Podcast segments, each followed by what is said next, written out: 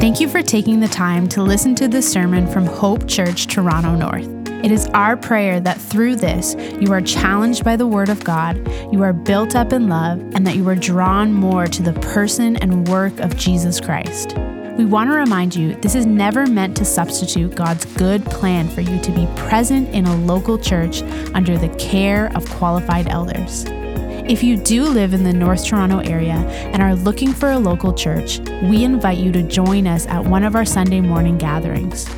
Our desire is that God would use this to encourage you with the hope we have in Jesus. All right, we are going to continue in our series in the book of Proverbs, and today's message is called Timeless Advice About Prayer. We are talking about prayer, this gift that God has given us. And there's things that we use in our life all the time. We use our stoves, we use our cars, we use our phones, our TVs, our couches, our chairs. We use those things every single day. And prayer is one of those things that we are to use every day. God calls us to prayer. Uh, we are to be praying for believers and unbelievers. This is our go to move because this life that we're in is chess, it's not checkers, and we need God's help and His wisdom every single day. Psalm 65, verse 2 says, O you who hear prayer, to you shall all flesh come. Verse Psalm 32, verse 6 says, Therefore let everyone who is godly offer prayer to you at a time when you may be found. We, the people of God, pray. This is what we do. We have, and we have this access to God at all times because of the Son of God. I remember uh, every time I watch a, a, basketball game or a football game, I always notice the person who has an all access pass around uh, their neck. And I, I see that and, I, and then I sometimes I want it.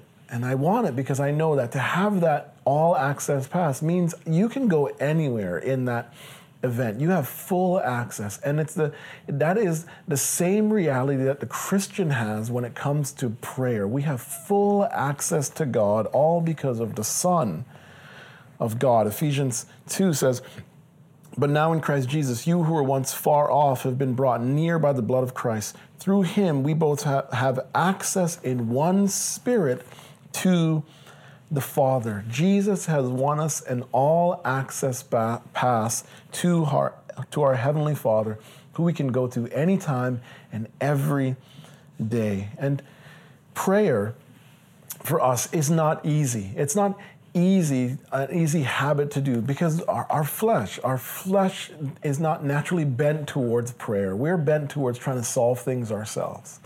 And then we also have an enemy, a spiritual enemy, Satan, who is at work trying to convince us that God doesn't care, that He is away from us, that our prayers are making no difference. But here's the reality that that's a lie. Prayer is not easy, it's hard for us, but prayer is powerful. James 5 16 says, the, the prayer of the righteous is powerful and effective. The, the person who engages in prayer, that uh, something powerful is happening and something effective is happening. Prayer, what it is, is an expression of humility.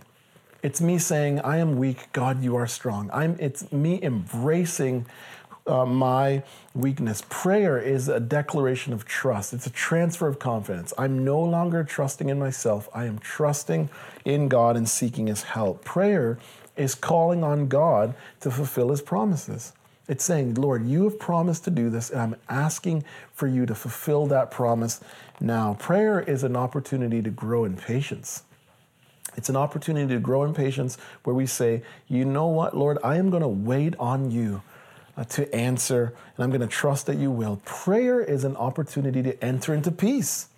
Because when we when we pray, it says that the peace of God comes to our hearts because we we put that that situation, that issue, we put that on the Lord and we say, I'm trusting you to take care of it. Now, here's a couple things we need to remember about prayer that I think really Uh, will encourage us. I want to remind us of these things. And the first one is that Jesus is praying for us. Jesus is praying for us. Hebrews 7 25 says, He is able to save to the uttermost those who draw near to God through him, since he always lives to make intercession for them. Jesus is holding me down in prayer every day. And in times like this, that should bring peace to us as we as we look at all that is going on around us, as we maybe feel anxiety sometimes, we should have peace knowing that Jesus is praying. He has served me on the cross where he died in my place. And now he serves me through prayer. Jesus is praying for me, and also the Holy Spirit is helping us in prayer.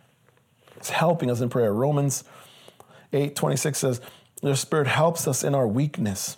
For we do not know what to pray for as we ought, but the Spirit Himself intercedes for us with groanings too deep for words. The, uh, the Dictionary of Biblical Imagery uh, explains this verse extremely well. It says, The picture is of a loving parent who listens to a child's confused complaint in response to what is deeply wished but not well expressed. How good is that? Deeply wished, but not well expressed. I have these deep longings, and I don't, I don't even do a good job of, of expressing them, but the Spirit of God who lives in me is listening, and He is taking my messy prayers and He is presenting those prayers to the Father in such a way that God knows and sees my the deepest longings of my heart. He sees what I'm truly trying to say. We have this unique access to the throne room of heaven. But here's what Proverbs is going to show us today that our praying, our living affects our praying. The verses we're going to look at is going to show us so clearly that, that how I behave affects my prayer life. And so the question that we're going to seek to answer here is whose prayer does God listen to? Who is the person God listens to? Here's the Here's the first answer the person who avoids manipulation.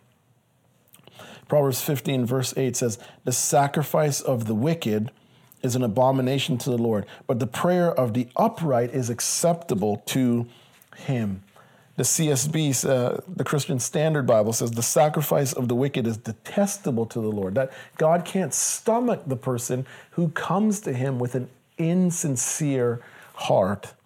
See, in that culture, the people thought that the way that uh, they got their false God to help them was they had to manipulate them into giving them things. And this person here thinks that this is the way you have to treat and, and act with the true and living God. But that's a wrong way to think. And scripture also says that the person who is like this, the manipulator, that God is far from them. Look at verse 29 it says the lord is far from the wicked but he hears the prayers of the righteous. God, god is far away from that person who's trying to manipulate him. And that person should realize that they're not going to be heard by god until they truly repent of their sin. God is far from the wicked but the, it says the prayer of the upright is acceptable to him. He hears the prayer of the righteous. And the righteous the righteous are those who are trusting in Christ. It's us. Those who are looking to Jesus Christ in faith. See, we're called righteous not because of any righteousness in us or because of the life we've lived. We're called righteous because of His life, of His perfect life lived on our behalf. And the moment we trusted in Christ, His perfect righteousness, all of His sinless life was credited to me, it was put into my account. Second Corinthians 521 says, For our sake he made him to be sin who knew no sin, so that in him we might become the righteousness of God. This is our present reality. That I am counted righteous in Christ, and that because of that, the Lord is near to me. Psalm 145 says, The Lord is near to all who call on him, to all who call on him in truth, sincere heart. He fulfills the desires of those who fear him. He also hears their cry. Do you hear that? He hears our cry, our longings, and he saves them. God is ready to help us. He is ready to help us when we come to Him with an honest heart, not seeking to manipulate Him, not seeking to just get Him to do what we want, but a heart surrendered to the reality that He knows best. I'm surrendered to whatever answer He gives, and I believe that He's going to help me in His perfect and wise way and in His perfect and wise timing. The Lord is far from the manipulator, but He helps those who come to Him with, a, with an honest heart. He also helps the person, he listens to the person who listens to his word. That's our second answer. God listens to the person who listens to his word. Go, go to uh, Proverbs 28.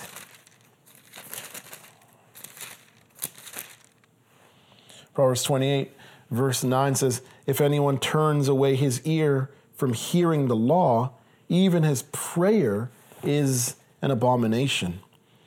The person who doesn't listen to God shouldn't expect God to listen to them. If you ignore the Lord, He's going to ignore your prayer. And this is not the only person that God won't listen to. Uh, scripture tells us in 1 Peter 3, verse 7, that the husband who's harsh and rough with his wife, who, who bullies his wife, that God does not listen to that person. Psalm 68, verse 18 tells us that the person who loves and cherishes sin, who chooses that way as, as a defined way to live, that God does not listen to that person. Isaiah 1, verse 15 says the person who loves violence, who sheds blood, that God does not listen to that person. Just because we fall to our knees and open our mouth does not mean that we have the king's ear. Our living affects our praying. Our behavior matters to the Lord, and we cannot lose sight of that. The, the phrase to turn away uh, your ear, uh, it speaks of a person who uh, makes a conscious decision to reject the voice of God. This is like that employee who has completely tuned out their boss, or that child who, when their parent is speaking, they put their hand over their ear and they, uh, their ears, and they just are not listening. This is uh, what we call an act of pride. The person who refuses to listen to the Lord says, is saying, I, I know better than you. I know what is best. I don't need your voice in my life. And uh, they're, they're walking in pride. And also notice in the text that this person is foolish because this person has stopped listening to God, but they're still asking for things from God. It's foolish. They think that I, they can get things from God without listening to the Lord. The Hebrew word here uh, for listening doesn't mean just to hear, it also means to hear and obey. The person who has rejected the voice of God, they have forgotten what it says in the, in the letter of James. In James 1, it says, But be doers of the word and not hearers only, deceiving yourselves. For if anyone is a hearer of the word and not a doer, he is like a man who looks intently at his natural face in the mirror for he looks at himself and goes away and at once forgets what he was like. But the one who looks into the perfect law, the law of liberty, and perseveres, being no hearer who forgets, but a doer who acts, will be blessed in his doing. When we live the way God says, it does not mean that everything is always going to be easy. It does mean, though, that things will be better. Not easy, but better. See, when you refuse the voice of God, when you refuse to listen to the Lord, what's happening there is that you're forfeiting blessing. You're forfeiting the blessing that comes to your life by living by God's wisdom. You're also forfeiting the blessing of having the ear of the king, the ear of the one who rules all and owns all, who's over all, who's sovereign over us. You're forfeiting that ear. And this isn't the time to forfeit the ear of God. With all the challenges our culture is facing, with all the challenges we're facing personally in this season as, as we walk through this challenging time, having the, vo- the ear of God is completely vital for us. The person who stopped listening to the voice of God and doesn't spend any time in God's Word They're not hearing what he has to say. They don't read the scriptures. They don't make that a priority. There, there's no obedience to the word of God in their life. In challenging times, they don't respond by going to the word, they respond by going to everything else. They don't counsel from the word, they only give their own opinion. They're not pointing people to scripture to help them think through challenging times. They're not filtering all that they're hearing in the news and the media and on so and on and online and all that. They're not filtering those things through the word of God and through his promises to think through all that is coming at them. Their life is not shaped and informed and guided by scripture. And so their prayer life is weak. See, when we listen to the word, when we spend time in Scripture, when we know the Word, our prayer life gets strong. Our prayer life becomes stronger because when we look into the Word, we, we see the character of God. We know and learn that He is merciful, that He is good, that He is gracious, that He is rich in love, that He is good to all. And you know what happens when we know those things? Then we pray to God based on that. We ask Him to be this way towards us. We ask Him to be this way towards those who we love. We ask Him to be this way to those who, who don't love Him even. When we know the Word, then we know the promises of God. And when we know the promises of God, then we pray those promises back to the Lord. We say, God, you've made this promise to us. We ask you now to fulfill your promises to us in your word. When we know and spend time in the word, we get to see the Son of God and see his prayer life. We get to see that he was a man of prayer that he prioritized prayer. And as we watch him waking early to pray, as we watch him praying before big decisions, as we watch him praying in the garden, we pray like him. We prioritize prayer like him. We see that prayer for us is vital. If Jesus was a man of prayer, how can we not be that way? And then we see him praying, Father, not my will, but yours be done. And we pray that way as well. We pray, not my will, Lord, but yours be done. I'm telling you honestly what I'm feeling in my heart, but I'm also surrendered to your plan for me. When we see Jesus saying, Father, glorify yourself, we pray like that as well, that God would glorify himself in our life in the way that we live. Prayer. Prayer is an all access pass to the throne of grace that has been won by us by Jesus Christ. And again, this is the go to move of Christians. This is what we do. We pray. The people of God are known for that. Given, this prayer has been given to us by Jesus to be used every day, especially in these days, to pray for those we love, to pray for those who don't know Jesus Christ, that He would find them, that He would rescue them, that they would become known by Him, to pray for our church to stick together during this time, to stay close, to support one another, to find creative ways to be together and encourage each other in the faith, to pray for our community, that we would give each other grace as we try to navigate what we are facing, that we would pray for our leaders that God would grant our elders wisdom, that God would grant our prime minister and our and our premier wisdom in these times, using our voice in a way that honors the Lord. 1 Timothy 2, verse 1 says, I urge you that supplication, prayers, intercessions, and thanksgiving be made for all people.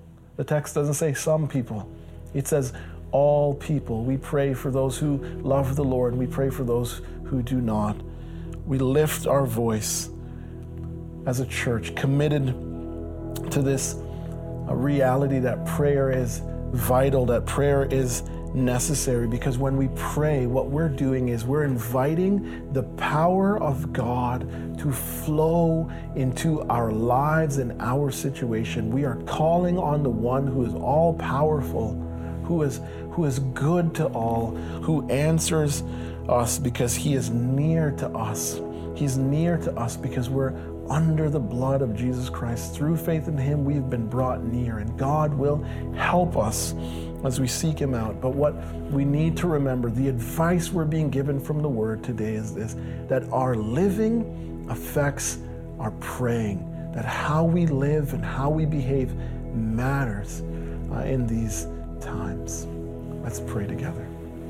Father, we thank you, Lord God, that you hear our prayer and that you help us. Help us, I pray, to live in such a way that brings glory to you, knowing that the way we behave, how we carry ourselves, matters to you, that we aren't to manipulate you in prayer, that we're just simply to be honest, to tell you what's on our hearts and our minds, that we aren't to, to ignore your word, but we are to cherish it, value it, allow it to guide us in this season. Please help us, we pray, to live these uh, lives like this, we pray.